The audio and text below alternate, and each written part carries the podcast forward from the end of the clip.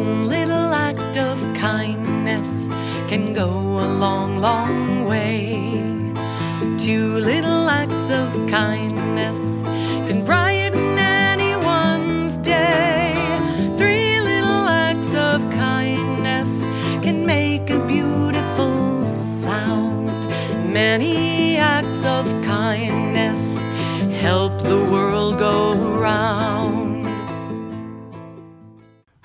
and welcome back to Tell Me What Happened, the podcast that features people from all walks of life telling us an interesting story from their childhood that has impacted who they are today. I'm your host, Jay Rehak, and like you, I've had my share of childhood experiences that have impacted who I am today. Some of them painful, some of them not so painful, but I like to think all of them have helped to make me who I am today. Tell Me What Happened is sponsored by Sidelining Publishing, publishers of quality books, including Susan Salidor's classic I've Got Peace in My Fingers. Tell Me What Happened is also sponsored by LaughSaver.com. Visit LaughSaver.com and record your laughter. We'll keep it for you now and forever. It's free, and your children and your grandchildren and your great grandchildren will appreciate it. All right, so let's get on with the show. I have as my guest a friend of mine, a man who's been helping me actually recover from some physical injuries. He's uh, my physical therapist aide. His name is Saya Odish. Saya, I met about a month ago and discovered that his name actually means light. Saya, welcome to the show. Thank you for having me. I appreciate it. Well, I'm honored that you would come on the show, Saya. Are you ready to tell your story? Yeah, yeah, I'm ready to tell my story. I'm honored to be on here. Fantastico. Oh, well, here's what's going to happen I'm going to get out of the way, and at the end, I'll ask you how it's impacted who you are today. But right now, I'm getting out of the way. Saya, it's all yours. Thank you so much. I mean, I was born in Baghdad, Iraq, lived my whole childhood life as a kid growing up in that country, uh, all the way up until I was five years old went to school there. And then after the 2003 invasion of Iraq, uh, I ended up migrating to Syria and living about four more years in Syria as a refugee there. And then eventually ended up coming as a refugee to the United States. And like my story, that's a bit of a background of where I'm going to start off with my story. But my story is when I first landed in uh, the US, it was that culture shock that I ended up getting of, oh my God, I'm not in like an Arabic country anymore. All those values that they had, all those things that they liked there completely changed coming to this new country. A new language, a new culture, new personalities, new people to interact like interact with, new laws, values, everything was different.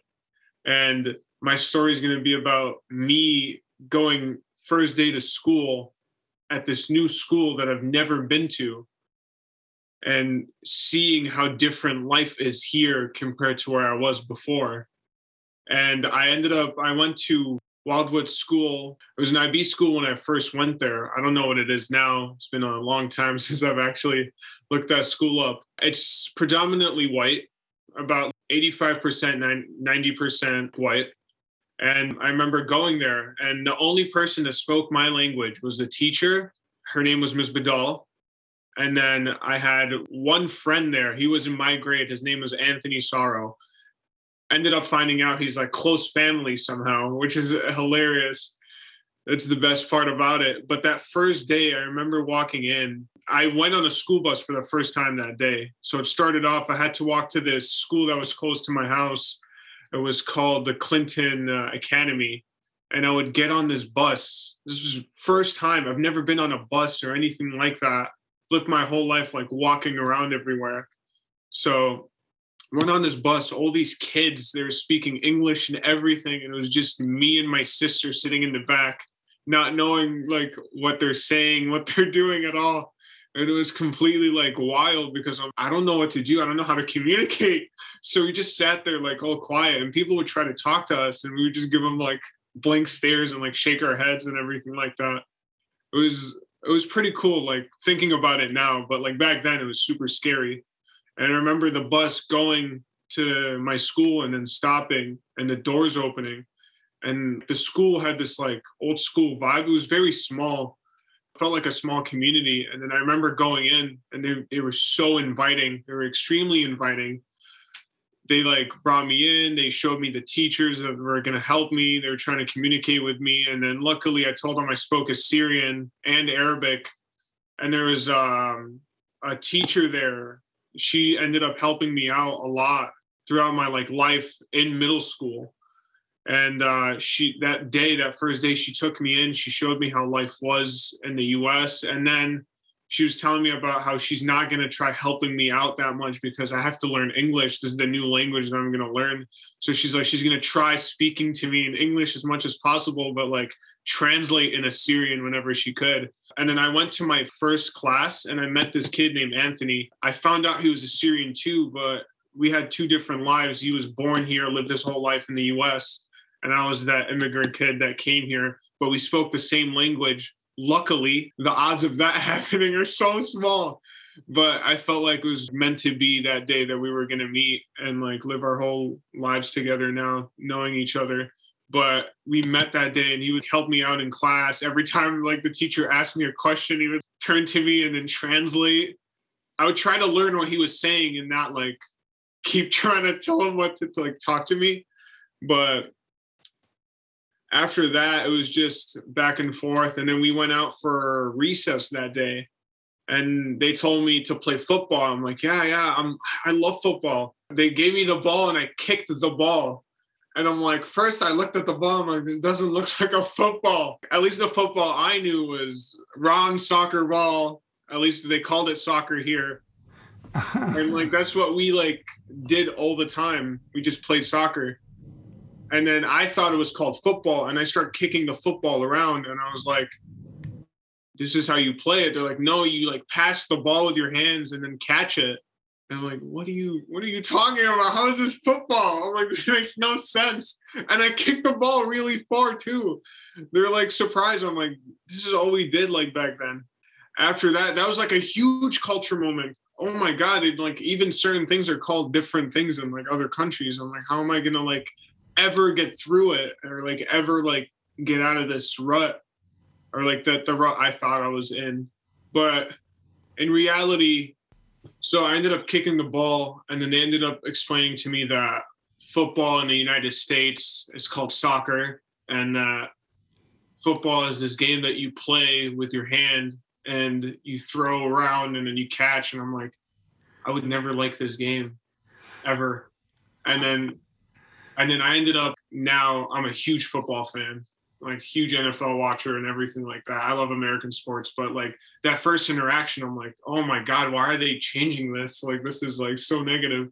But that whole time while I was at school and everything, I had this like passive tone to me or like trying to like kind of stayed back and like stayed quiet most of the time. I, I didn't know how to feel at that moment, what type of emotion I'm supposed to feel. I was numb of everything that's been going on for the past nine years since I was born. I was like, okay, this is a fresh start, but it's a huge fresh start.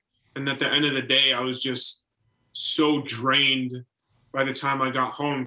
Do I really have to do this every day mm.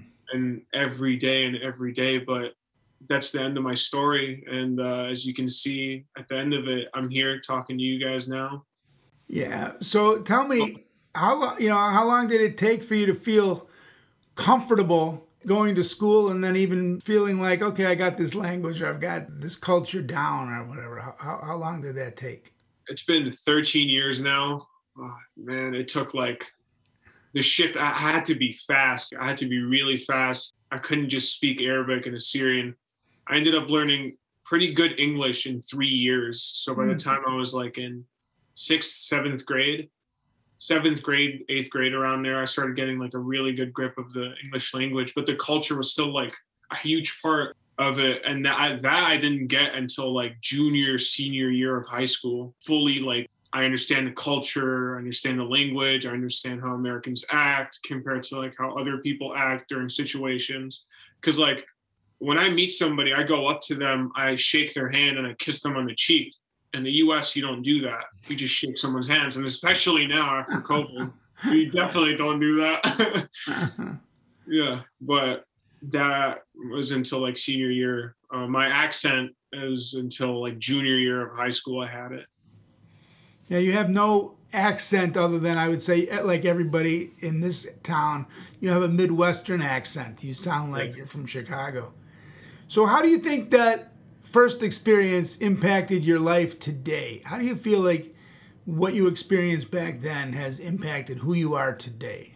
Looking back at it now, if I didn't go, like I would not wish that upon anybody's like child to like go anywhere brand new like that, being a culture shock and having to adapt literally on your feet within days and try to like come this new person that was not there for the nine years you've been alive. But it's taught me how to be extremely resilient, never give up, always be happy for like new beginnings because anything can like happen. I've been very appreciative of everything I have in my life, but mostly is the resiliency part I've gone through school, I've graduated, I am where I am here because of that experience I had back then.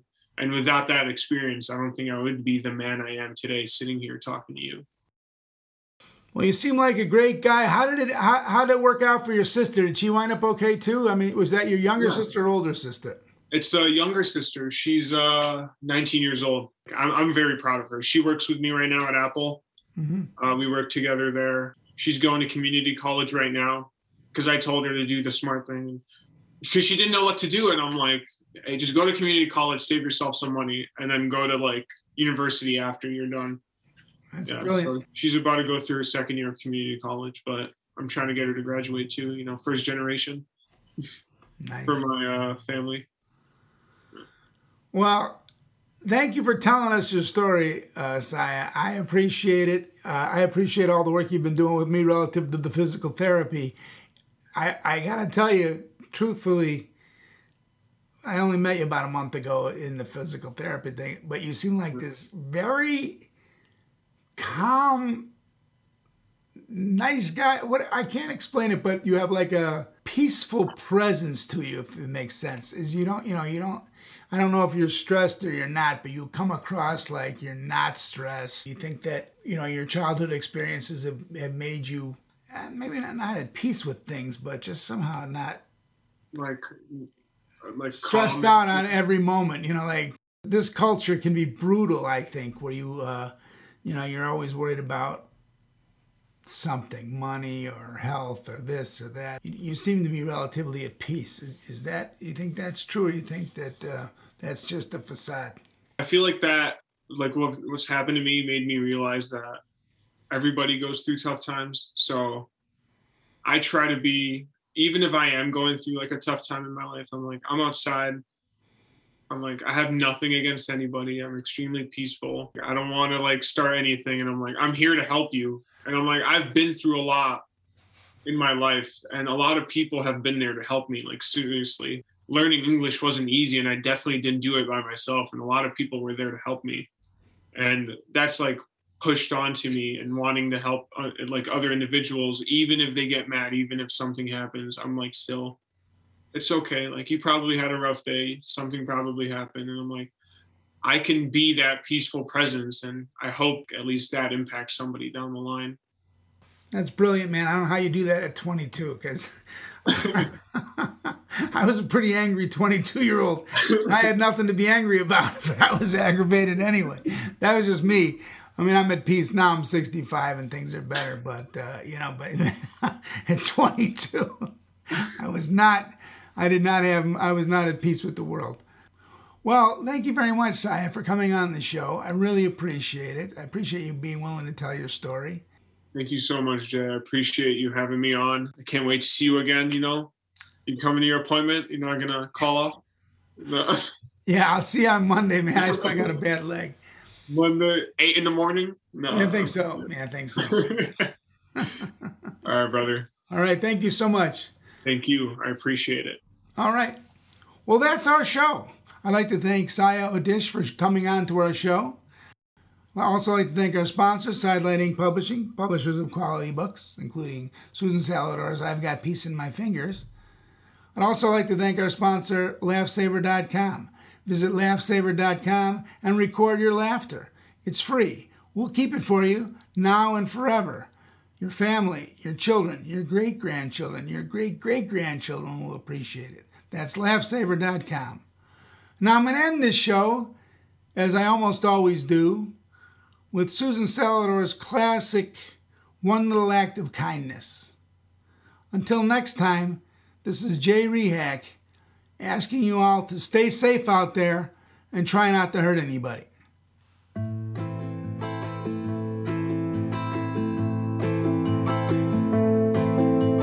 One little act of kindness can go a long, long way. Two little acts of kindness can brighten anyone's day. Three little acts of kindness can make a beautiful sound. Many acts of kindness help the world go round. One little loving word can go a long, long way. Two little loving words can brighten anyone's day. Three little loving words can make a beautiful sound. Many loving words help the world go round. One little seed sown go a long, long way. Two little seeds sown can brighten anyone's day. Three little seeds sown can make a beautiful sound. Many seeds sown help the world go around. One little child's laughter can go